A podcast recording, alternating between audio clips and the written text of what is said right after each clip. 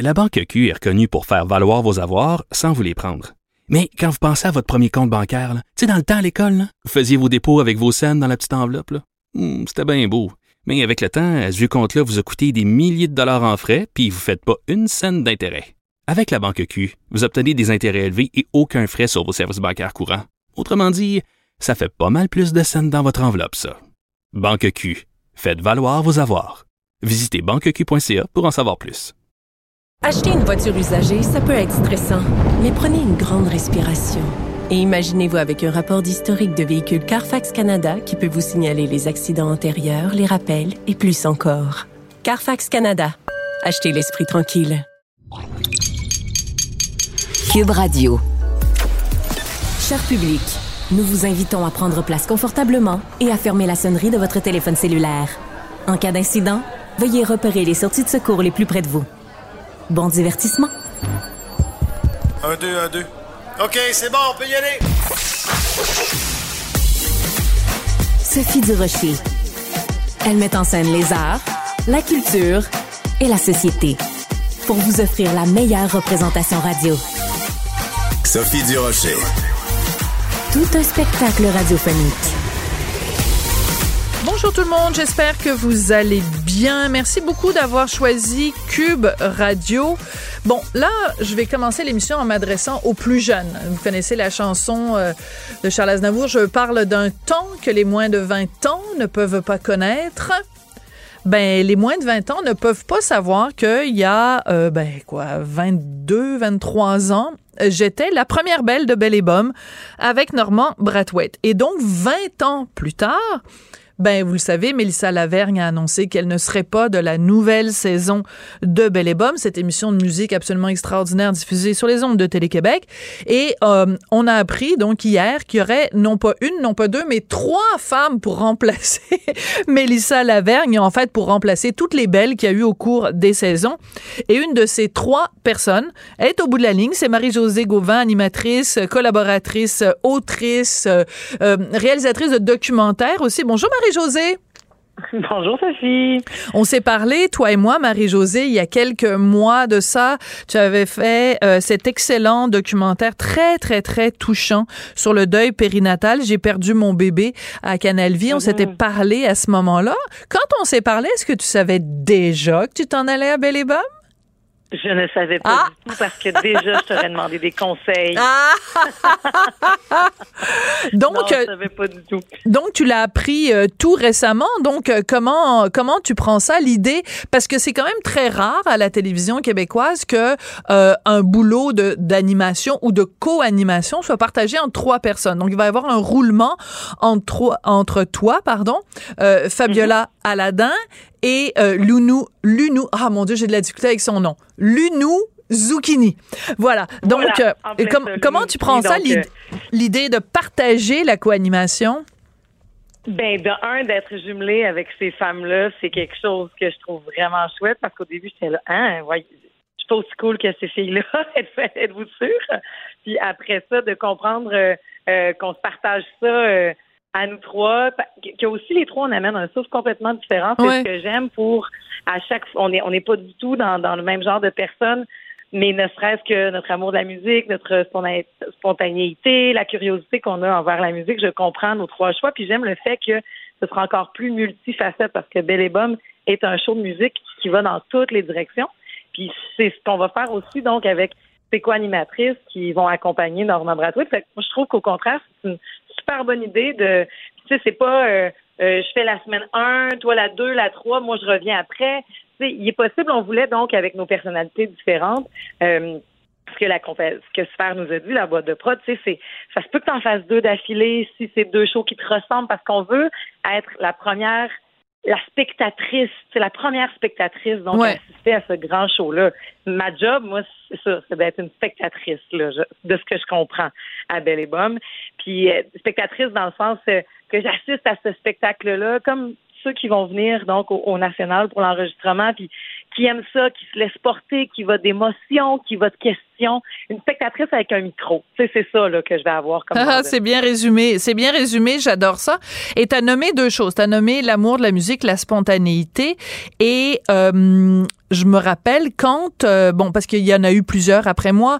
J'ai été la première, mais ensuite, bon, ben, il y a eu Geneviève Borne, il y a eu euh, Roxane Saint-Gelais, il y a eu Claudine euh, Prévost, et ensuite Mélissa Lavergne. Et quand on avait annoncé que c'était Mélissa, que moi je connaissais bien parce qu'elle était déjà multi, multi-instrumentiste à l'émission, mm-hmm j'avais dit, euh, ben ça prend quelqu'un qui, qui joue de la musique, ça prend quelqu'un qui est instrumentiste, ça prend quelqu'un parce que c'est pas juste d'être euh, d'être présente sur scène puis de faire des entrevues et tout ça. Et toi, tu joues de la guitare, ma belle Marie-Josée?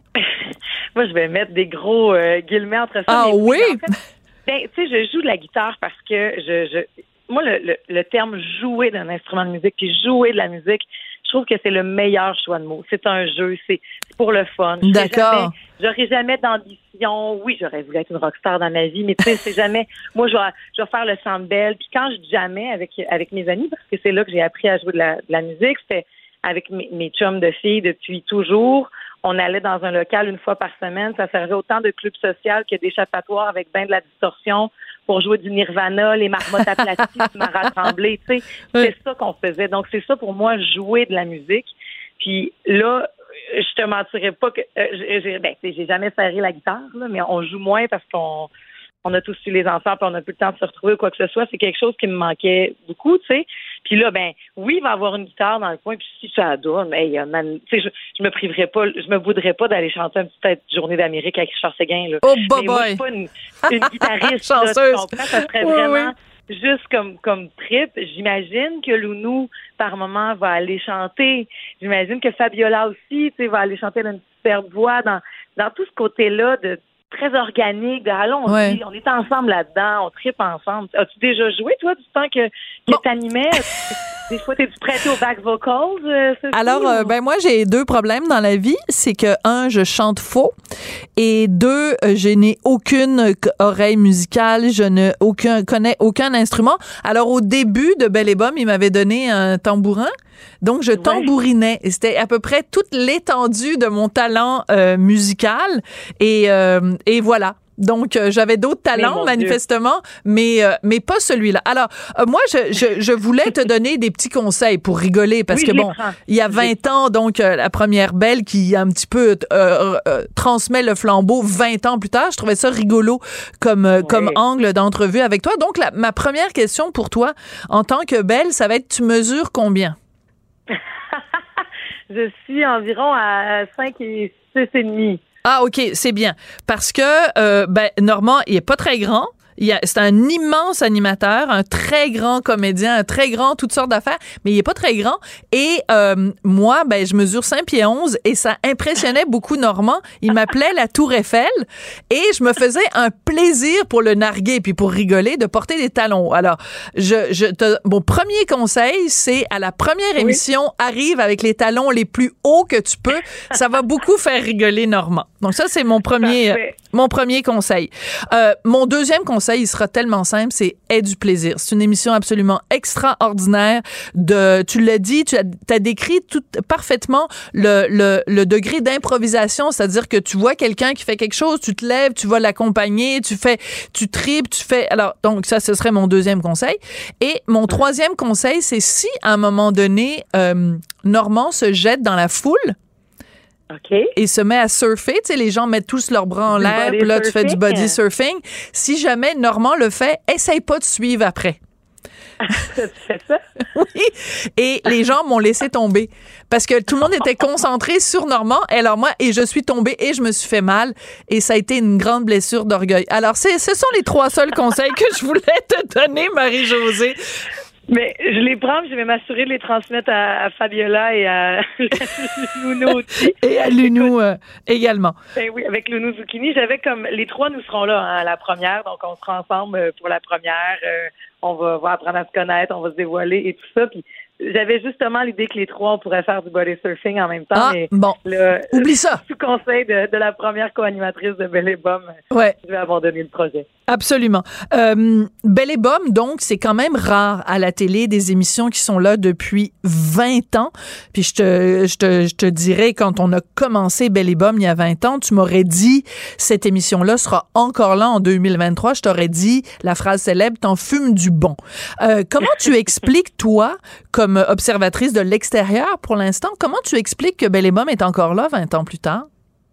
Ben moi, je trouve que c'est incarné dans notre culture, dans notre télévision. C'est moi personnellement, je me posais même pas la question de savoir est-ce que c'est en ondes, est-ce que c'est plus, c'est un automatisme. Les samedis soirs, euh, oui, tu sais, j'y allais quasiment auto- automatiquement à Belle et et c'est depuis des années. Tu sais, ce que ce que je racontais, c'est que ça, même avant, j'ai des souvenirs très très francs de beau et chaud. Ouais. Je pense que les premières que j'ai annoncées que j'allais animer ça, c'est mes tantes parce que mes mes tantes venaient me réveiller quand j'étais jeune, j'étais de dormir, puis viens, c'est beau et chaud, puis j'allais écouter ça, puis c'est la, tu sais, je me rappelle vraiment clairement que c'est ça.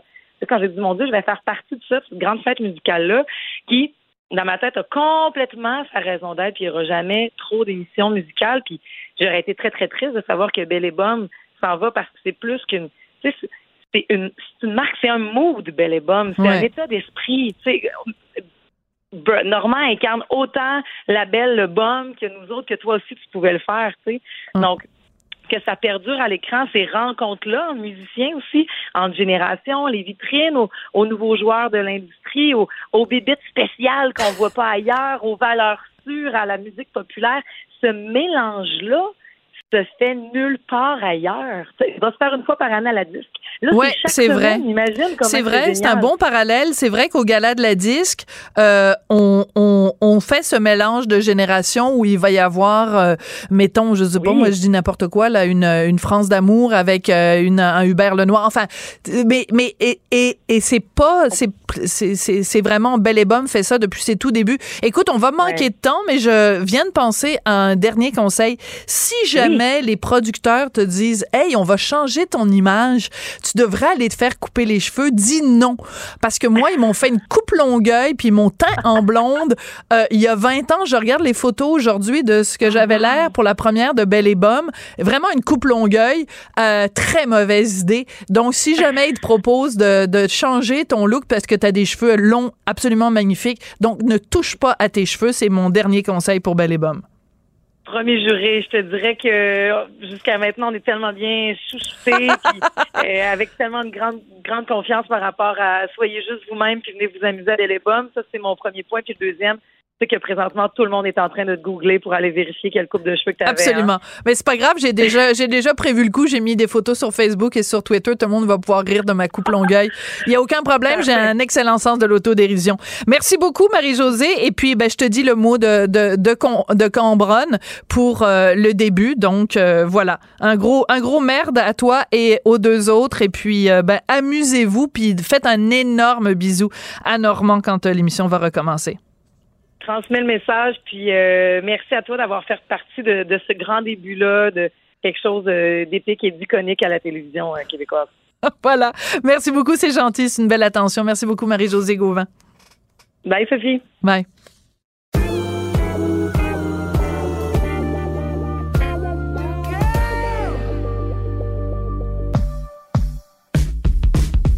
Au lit avec Anne-Marie.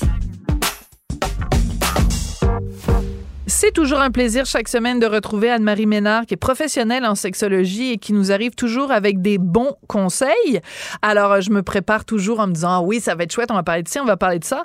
Et là, tu veux nous parler du burn-out amoureux. Euh, Anne-Marie, ben, tout d'un coup, je t'aime un peu moins parce que, ben, enfin, bref, tu vas nous donner des conseils, mais euh, je voudrais surtout pas que les gens pensent que moi, je peux être en burn-out amoureux parce que la flamme est encore là après 21 ans. Ah, mais si la flamme est encore là, donc on n'est pas dans le burn-out amoureux. Non. Voilà, le, le, le burn est pas out. Exactement, on est encore in. voilà. Alors, explique-nous d'abord, c'est quoi un burn-out amoureux? En fait, c'est de passer de la passion à la séparation. Donc, c'est la, c'est la désescalade. Donc, on, on tire vers le bas. Euh, dans les dernières euh, 60 années, je dirais, le couple a beaucoup changé. On a changé notre définition de, des relations amoureuses. Euh, avant, on était en relation essentiellement pour fonder une famille. On était au service de la société. Mais aujourd'hui, on est en relation pour bonifier son bien-être personnel. Donc, le couple est plutôt au service des individus qui en font partie. Donc, nos attentes sont vraiment très, très différentes et euh, qui dit attente élevée dit aussi déception plus élevée. C'est vrai. Non, non, mais c'est extrêmement bien résumé. C'est vrai que ton analyse sociologique est, est, est, fort juste. On se, on se met en couple parce que ben, on a envie et euh, notre choix de partenaire aussi se fait selon nos propres critères. En tout cas, en Occident, puis on peut parler vraiment de la société québécoise en général, euh, ce qui n'a pas toujours été le cas au Québec. Hein, C'était vraiment euh, la, quasiment l'Église qui décidait avec qui il fallait être marié, puis il était hors de question de pas être marié ou de pas être en couple. Sauf que justement, cette, euh, cette liberté-là, excuse-moi, j'en perds la voix.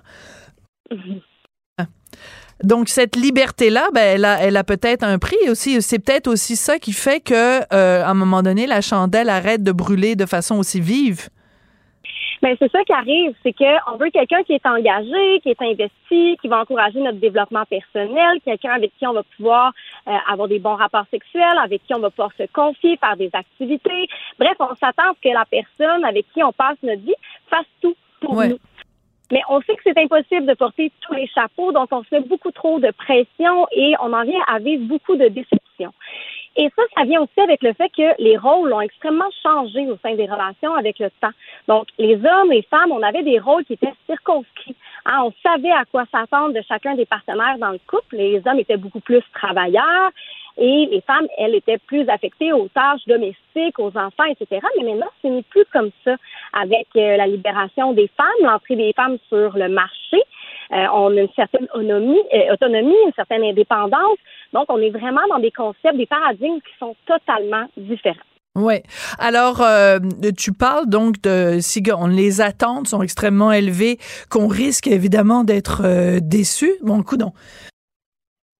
Ça fait deux fois. Là, je suis vraiment désolée. Je m'excuse euh, aux auditeurs, mais je sais pas ce qui m'arrive. C'est vendredi, je suis fatiguée. Alors, tout ça pour dire que quand euh, il y a ce risque de déception-là, euh, tu dis que donc on, peut évidemment être être déçu parce que les attentes sont trop élevées. Moi, je trouve tout, tout le temps, comme par exemple les gens qui vont sur des, des sites de rencontres, on a l'impression qu'ils ont comme leur liste d'attente, leur liste de, de, de préférences, puis il faut cocher toutes les mais dans la vie, c'est impossible de trouver quelqu'un qui coche toutes les cases. Moi, je dis souvent euh, aux gens qui me consultent d'avoir une liste de non négociables, mais qu'elle soit pas plus longue que cinq éléments. Ah, c'est bon, ça, j'aime ça. Parce que, euh, évidemment, on peut se, faire sur papier, là, en théorie, la personne idéale, mais après ça, quand on arrive en pratique, c'est toujours très, très différent c'est correct d'avoir des non négociables. Par exemple, moi, je suis quelqu'un qui ne veut pas faire de relations à distance. Je m'en vais en Italie, je rencontre un Italien, je tombe en amour, je reviens au Canada, je me dis, hey, ça fonctionnera pas pour moi, c'est un non négociable. Mais il y a des gens pour qui les relations à distance, c'est correct aussi. Donc ça, ça change. C'est correct d'avoir des non négociables, c'est juste qu'il faut pas en avoir trop. Oui, c'est ça. Il faut pas que le non négociable mène à une espèce de d'intransigeance, parce que sinon, hein, ben, après ça, les gens s'étonnent pourquoi ils n'arrivent pas à trouver. Euh, tu voulais me parler de la carte amoureuse de John Melroney. Jamais entendu parler de lui, jamais entendu parler de ce concept-là. Donc, explique-nous euh, à quoi ça correspond, euh, Anne-Marie? Il y a des gens qui se questionnent à savoir comment justement on la crée, cette liste-là de non négociables et cette liste du partenaire idéal. Euh, John Melroney, lui, a vraiment mis sur pied un concept justement qui s'appelle la carte amoureuse. C'est-à-dire que depuis notre naissance, notre cerveau accumule beaucoup d'informations, des caractéristiques qui peuvent nous procurer du plaisir ou plutôt du négatif. Donc, on enregistre des choses inconsciemment, donc des choses qui nous procurent du bonheur ou du déplaisir. Et euh, ensuite, on va être attiré vers des personnes qui correspondent à ces caractéristiques-là qui ont été enregistrées de façon inconsciente. Donc, quand on rassemble l'information et que là, on a une personne devant nous qui semble être notre âme sœur, c'est en fait qu'elle est, euh, elle, elle, elle, elle, elle se déploie dans un idéal au niveau de la multiplication des souvenirs et des caractéristiques qui ont été enregistrées dans notre cerveau. Hmm. Donc, elle représente ce qui a été enregistré. Euh, très, très, très intéressant. Euh, un des problèmes euh, quand euh, les gens se cherchent un partenaire, c'est que euh, ils veulent, euh, en fait, ils veulent se regarder dans le miroir. Ils veulent que la personne en face soit exactement en tout point pareil, les mêmes intérêts. Si moi j'aime le golf, faut que tu aimes le golf. Si moi j'aime, je me lève à 6 heures le matin, faut que toi tu te lèves à 6 heures du matin. Si je passe mon temps le nez dans un livre, comment ça se fait que toi tu lis pas autant que moi? Ça gosse les gens qui enfin ça gosse. Moi je trouve ça gossant là les gens qui veulent avoir une copie conforme. Euh, je, je leur dirais à ces gens-là ben installez-vous devant votre miroir puis euh, donnez-vous du plaisir à vous-même pour pour euh, pour rester poli. Mais euh, est-ce que c'est pas un problème justement que souvent dans une relation les gens cherchent un, un double? Ben, en fait, c'est qu'il semblerait que les gens qui rapportent être heureux ensemble se ressemblent davantage, qu'ils se différencient. Il Ah faut oui? avoir un ratio. Oui, il faut avoir un ratio 70-30 apparemment. Ce serait le meilleur ratio à avoir. c'est bon non mais Ça fait du sens. Parce Ouais. que quand on se ressemble, mais on a les mêmes intérêts, la même façon de gérer les choses, hein, l'éducation, les finances, les loisirs, le travail, etc. Donc, il y a moins de chances d'engendrer des conflits ou de la tension. Parce que plus il y a de la négociation, plus il y a de tension, plus on se rapproche de la séparation. Ouais. Puis en même temps, ça prend un 30% de différence parce que sinon, euh, c'est ça qui crée, qui crée le piquant aussi, là. Absolument. Puis des choses qui, parfois, au début, nous attiraient, tellement qu'on est pareil, peuvent euh, éventuellement devenir euh, fatigants un peu. Là. Tu sais, quand tout le monde veut se battre pour le pouvoir, veut se battre pour Ouais. la pension, etc., ah, des fois, ça peut créer des petites tensions. J'ai aucune idée de quoi tu parles. Ah non, hein? Deux personnes dans un couple qui ont besoin d'attention puis qui sont des grandes gueules puis qui parlent tout le temps, je sais pas, je- j'ai aucune idée de quoi tu parles. Je pense que c'est là-dessus que la chronique va se terminer. Merci beaucoup Anne-Marie. Ah, je te taquine. Je te- burn-out. Oui, oui, non, non. Ah, non, on n'est pas à la veille d'heure. Au contraire, ça nous stimule. Ça nous stimule cette, euh, cette propension à, à vouloir euh, beaucoup euh, prendre, prendre la parole, prendre, euh, prendre de la place. Ça, ça, ça nous stimule. Anne-Marie Ménard, tu es professionnelle en sexologie. On a rendez-vous ensemble chaque semaine. C'est toujours un plaisir de te parler. Merci beaucoup, Anne-Marie. Merci, bon week-end. La Banque Q est reconnue pour faire valoir vos avoirs sans vous les prendre. Mais quand vous pensez à votre premier compte bancaire, tu sais, dans le temps à l'école, vous faisiez vos dépôts avec vos scènes dans la petite enveloppe. Hmm, C'était bien beau. Mais avec le temps, à ce vieux compte-là vous a coûté des milliers de dollars en frais, puis vous ne faites pas une scène d'intérêt. Avec la Banque Q, vous obtenez des intérêts élevés et aucun frais sur vos services bancaires courants. Autrement dit, ça fait pas mal plus de scènes dans votre enveloppe, ça. Banque Q, faites valoir vos avoirs.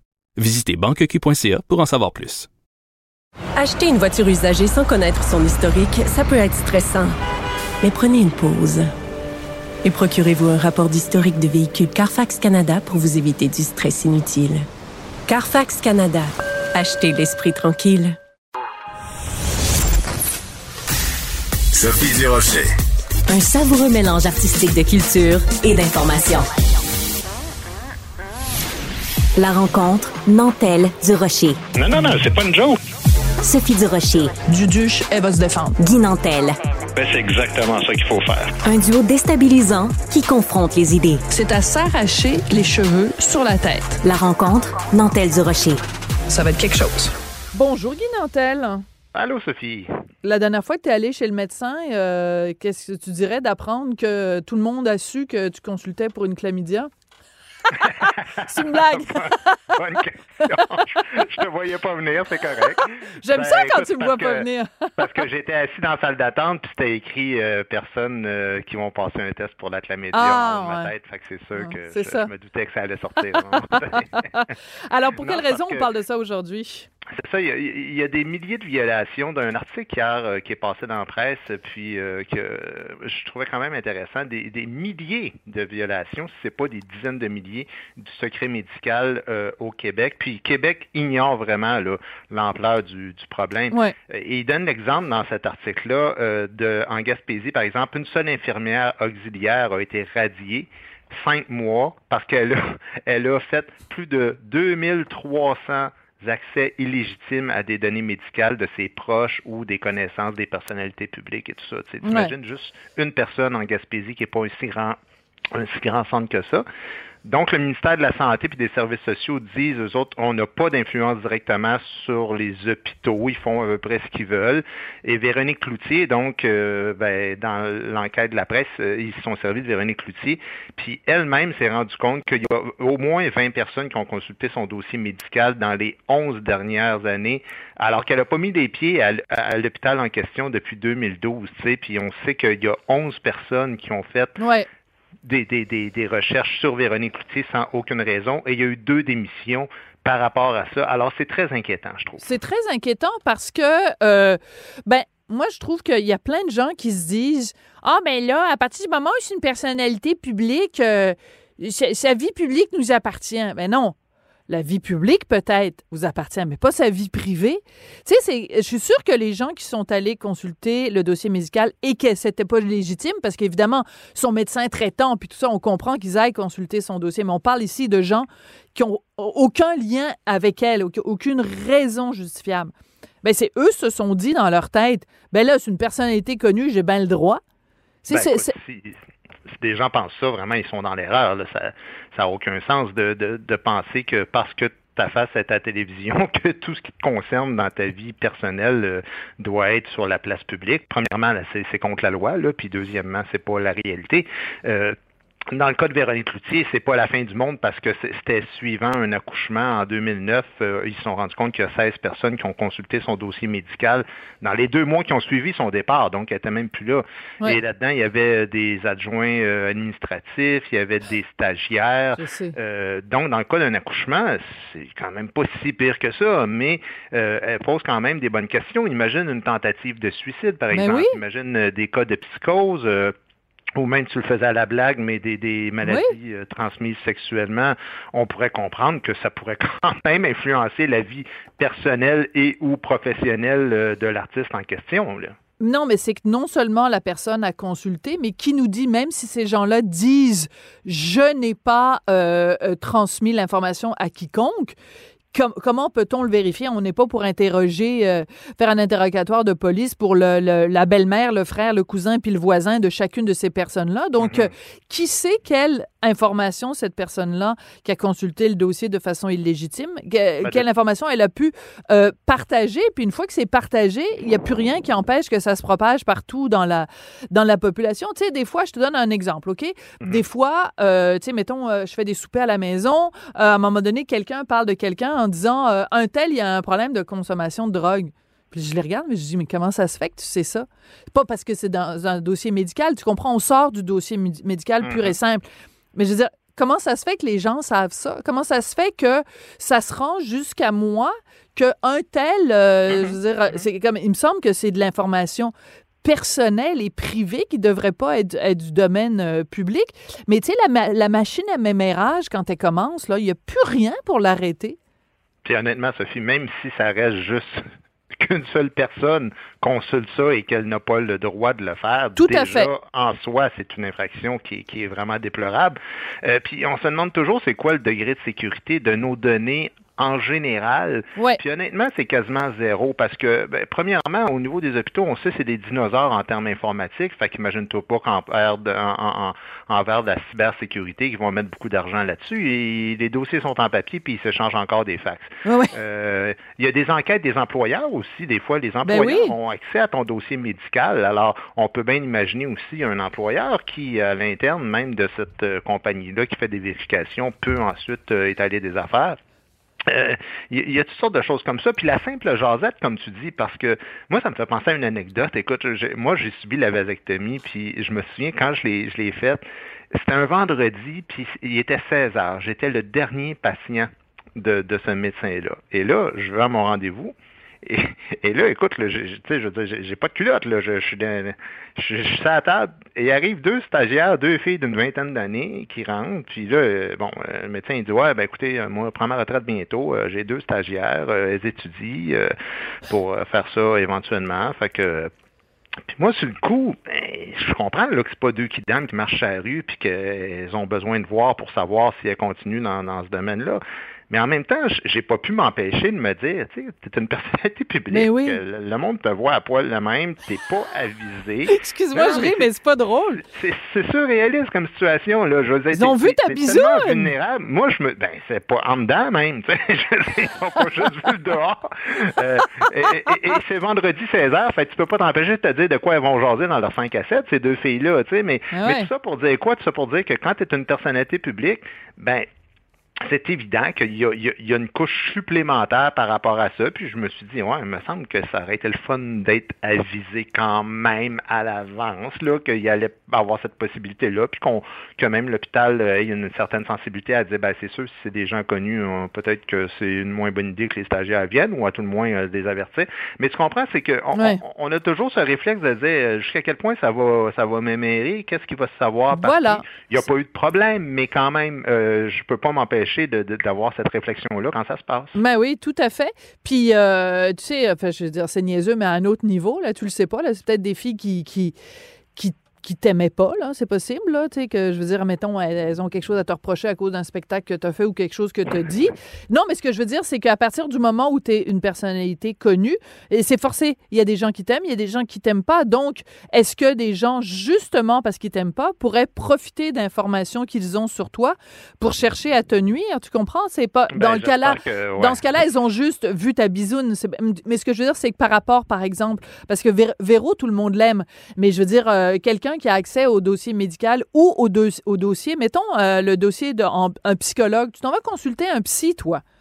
OK, ben là, je veux dire, à un moment donné, quelqu'un pourrait aller donc fouiller dans le dossier du psy, voir ses notes, puis voir, euh, je sais pas moi, du rocher euh, euh, a des problèmes avec telle, telle affaire, puis tout ça. Puis quelqu'un de mal intentionné, ça peut être extrêmement néfaste pour ta carrière, pour tes relations, à toutes sortes de points de vue.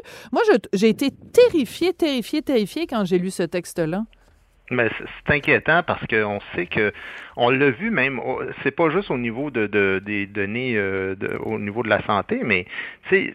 T'es vulnérable partout maintenant. Je veux dire, la police fait la même chose. Il y a des, il y a des gens qui travaillent pour la police puis qui fouillent dans des dossiers des fois Ouais. qui ne les concernent Absolument. pas. Euh, Ils sont pas en train d'enquêter là-dessus. Puis il y a des mesures disciplinaires. Ouais. ben, c'est ça. Euh, les données bancaires, c'est la même affaire. Tout le monde sait tout sur toi en un clic. Alors, c'est une raison de plus pour être vulnérable, puis, puis, puis que se dire qu'il faut que le faut que le gouvernement impose un protocole dans, dans lequel il y a une justification. C'est-à-dire quand quelqu'un va consulter un dossier, ben c'est écrit parce que cette personne-là a un rendez-vous avec moi ou parce que je Mm. dois savoir telle affaire. Tu- en une ligne ou deux, on devrait demander à la personne d'écrire dans, dans le dossier pourquoi elle, elle prend ça, puis sinon des mesures sérieuses avec des pénalités graves Ouais. pour ceux qui consultent, mais qui remontent jusqu'au ministère, là, pas, pas juste chaque hôpital, là, sa politique interne. On doit aussi procéder, je pense, à des surveillances aléatoires par rapport au gouvernement qui, fouille de temps en temps dans, les hôpitaux, dans les dossiers, puis voir jusqu'à quel point il y a des, consultations qui sont illégales comme ça. Euh, parce que si personne ne fait jamais rien, on a vu des dégâts au niveau financier. Euh, Moi-même, j'ai reçu une lettre hier d'un- conseiller financier avec lequel je fais même peu affaire depuis 15 ans. Et dans la lettre, hier, des pirates euh, ont percé notre système de sécurité. Ils ont votre nom, votre adresse, votre téléphone, votre numéro d'assurance sociale.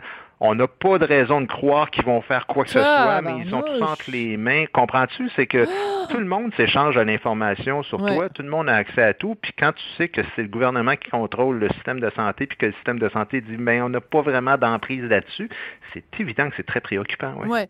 Mais euh, c'est drôle que tu parles du, de, de ton ancien conseiller financier parce que moi, c'est aussi au niveau financier que je trouve ça inquiétant. Parce que là, dans le cas des, euh, des informations médicales sur euh, Véronique Loutier, c'est une chose.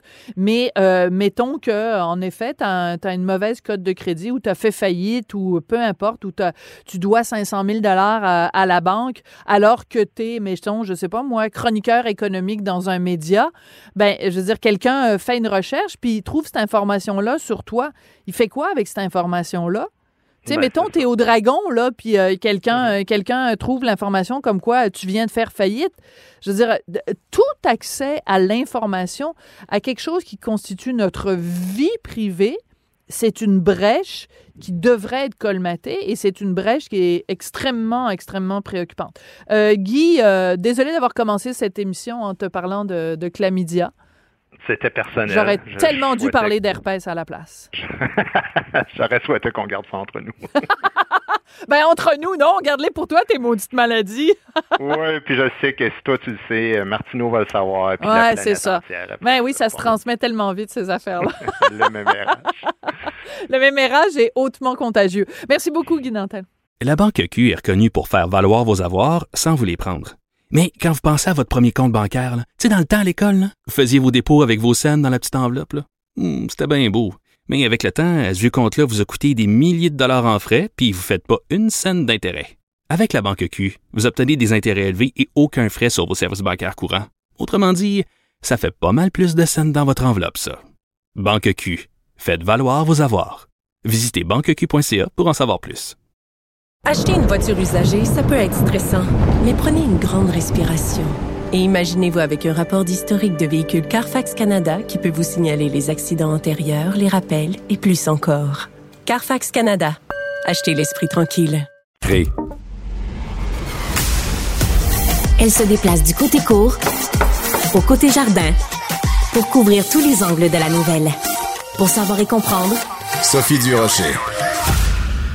Cette semaine, je vous ai proposé une entrevue avec Geneviève Côté qui se retrouve euh, finaliste à Canada's Got Talent parce que elle avait euh, présenté un numéro qui a beaucoup épaté où elle faisait du bruitage et de l'imitation de différents sons euh, inspirés du film de Sergio Leone Il était une fois dans l'Ouest.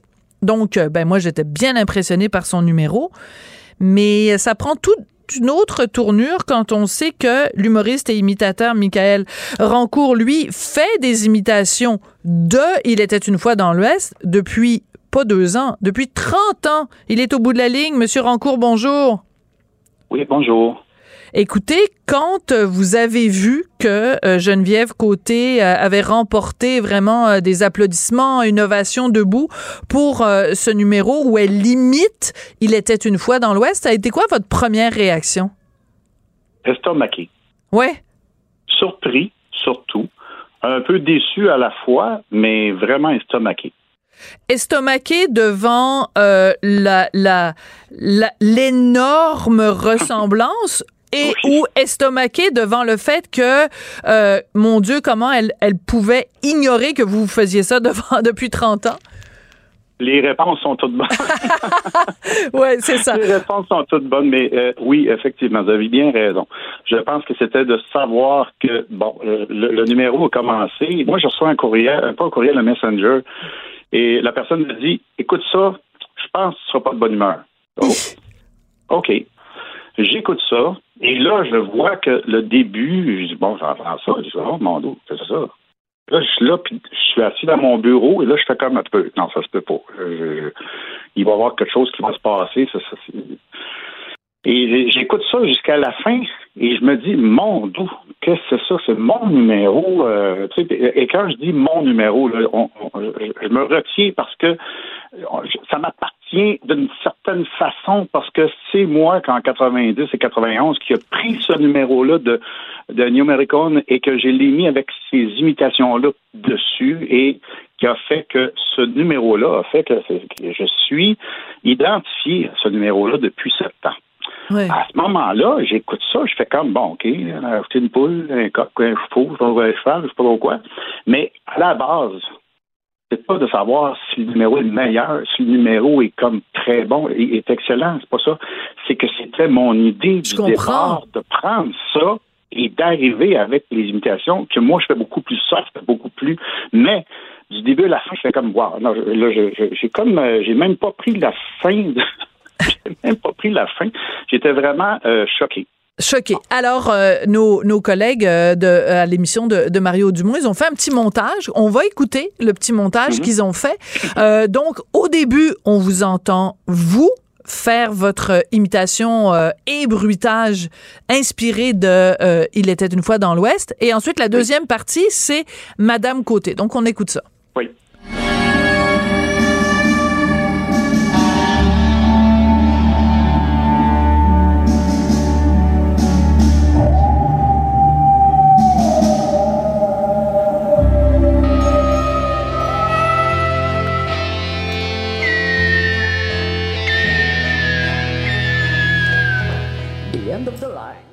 Alors, écoutez, moi, mon fils, il y a 15 ans, je lui fais écouter ça. Il me dit, maman, c'est du plagiat. Bon, évidemment, c'est pas un avocat, pas encore, mais, euh, mais je veux dire, n'importe qui, qui qui écoute les deux l'un à côté de l'autre, quand même, trouve une, une ressemblance. Alors, j'ai plusieurs questions pour vous, Monsieur Rancourt. D'abord, est-ce que quand on crée un numéro comme ça, parce que c'est une création, de la même façon que quelqu'un qui fait un tableau, qui écrit une chanson, donc quand on crée un numéro comme ça, est-ce que on dépose quelque part un copyright? Est-ce qu'on a des droits d'auteur? Est-ce qu'il y a une... non? C'est un droit de un droit moral. Parce que du moment où on prend ce qui est existant de Ennio Morricone ou de Sergio Leone, si on préfère, euh, moi que je mette ce que je veux dessus, c'est un numéro concept d'attitude. Alors moi, j'ai toujours j'ai toujours fait ce numéro-là de cette façon-là. Et c'est un numéro qui c'est un peu difficile de dire qu'il m'appartient parce que, bon, Sergio Leone, ça m'appartient pas, on s'entend tout le monde là-dessus. Mais le concept du début à la fin qui a fait que les gens en parlent encore aujourd'hui, c'est ça qui fait la différence de, de, de, de tout ça, finalement.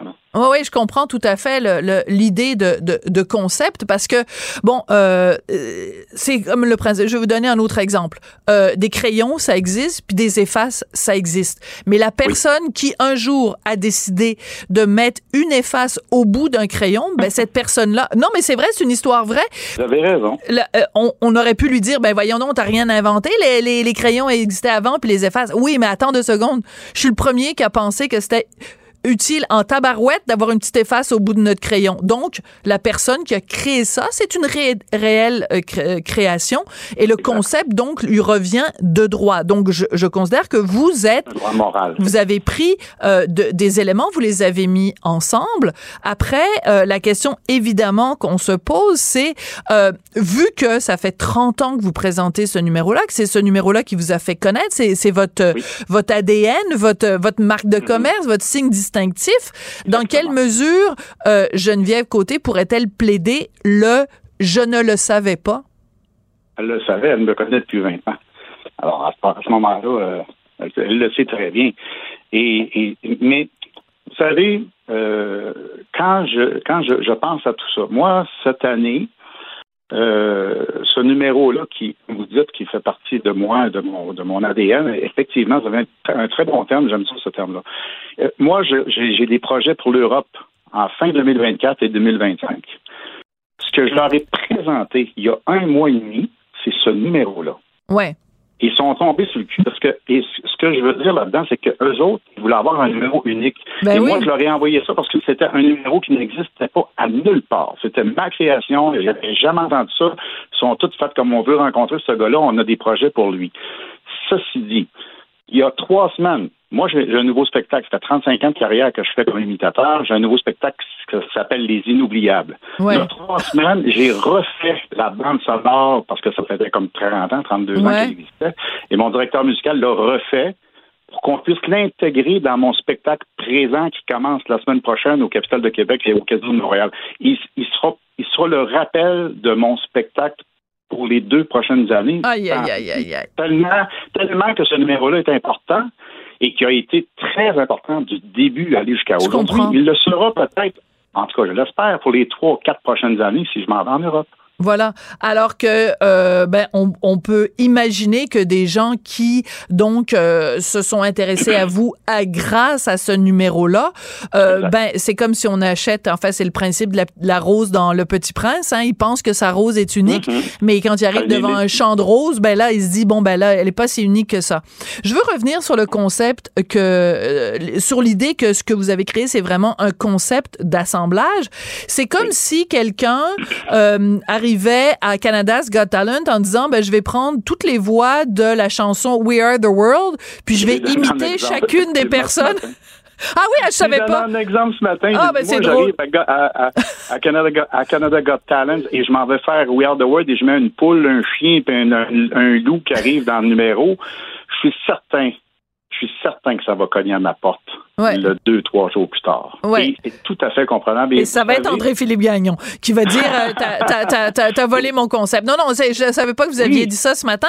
Je viens d'y penser parce que, ben, je veux dire, c'est un concept qu'il a fait André-Philippe Gagnon. Puis je, donne cet exemple-là parce qu'il est imitateur, tout comme vous, tout comme Madame Côté. Donc, un imitateur, il faut qu'il arrive avec un concept, il faut qu'il arrive avec une idée. Si l'idée, c'est me faire tous les bruits sur Il était une fois dans l'Ouest, tu as beau arriver 30 ans plus tard, il reste que c'est un concept que vous, vous avez, que vous, vous avez, euh, que vous avez créé. Alors, vous envisagez quoi maintenant par rapport à, Geneviève Côté? Euh, est-ce que vous avez l'intention, premièrement, première question, de contacter les gens de Canada's Got Talent pour les, les tenir au courant, leur envoyer, parce que ça se trouve très facilement sur, euh, sur les médias sociaux. Moi, ça m'a pris trois clics. On a retrouvé sur YouTube euh, votre truc d'origine, là, dans les années 90.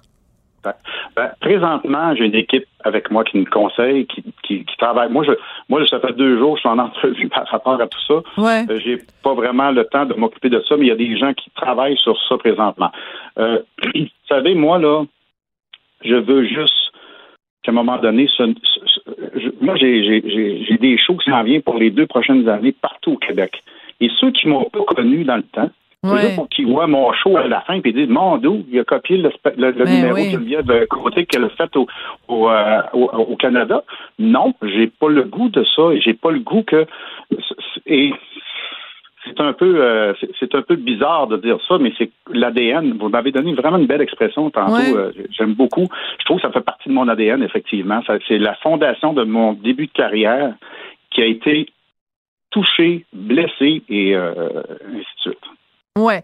Euh, ben, je vous souhaite euh, bonne chance. Donc, euh, on comprend que pour l'instant, euh, ça va, ça, ça, ça, ça c'est pas évidemment des démarches légales pour l'instant, mais ça pourrait y arriver. Moi, je pense surtout que les gens de Canada's Got Talent, vu que la finale est la semaine prochaine et que ça va se faire en direct, doivent absolument prendre connaissance de ça et ils doivent réagir publiquement parce que c'est quand même, c'est quand même très particulier parce qu'ils ont beau être tout beau puis être tout impressionné. ben, je vous avoue que moi-même, ma ballon a dégonflé en, beaucoup. Ça n'enlève pas le talent de Geneviève Côté.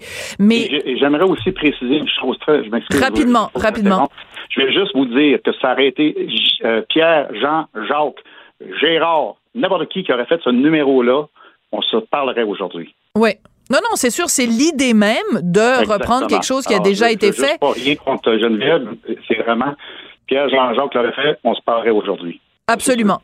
Euh, merci beaucoup, euh, Monsieur euh, Rancourt. Bonne chance euh, dans la suite euh, des choses, mais je pense que on l'a on l'a déjà démontré. Hein, plusieurs personnes, Luc Plamondon en chanson. quand on a créé quelque chose, ben il faut il faut respecter le concept. Ça me paraît quand même la base des choses. Ben bonne chance pour la suite. Merci beaucoup, vous êtes gentil. Merci, bonne journée. Merci. Je voudrais remercier Tristan Brunet Dupont à la réalisation, la mise en onde, Marianne Bessette qui a fait un travail énorme aujourd'hui à la recherche. Merci à vous d'avoir été là fidèle au poste. Je vous laisse en compagnie de Mario Dumont. À très bientôt. Merci. Cube Radio.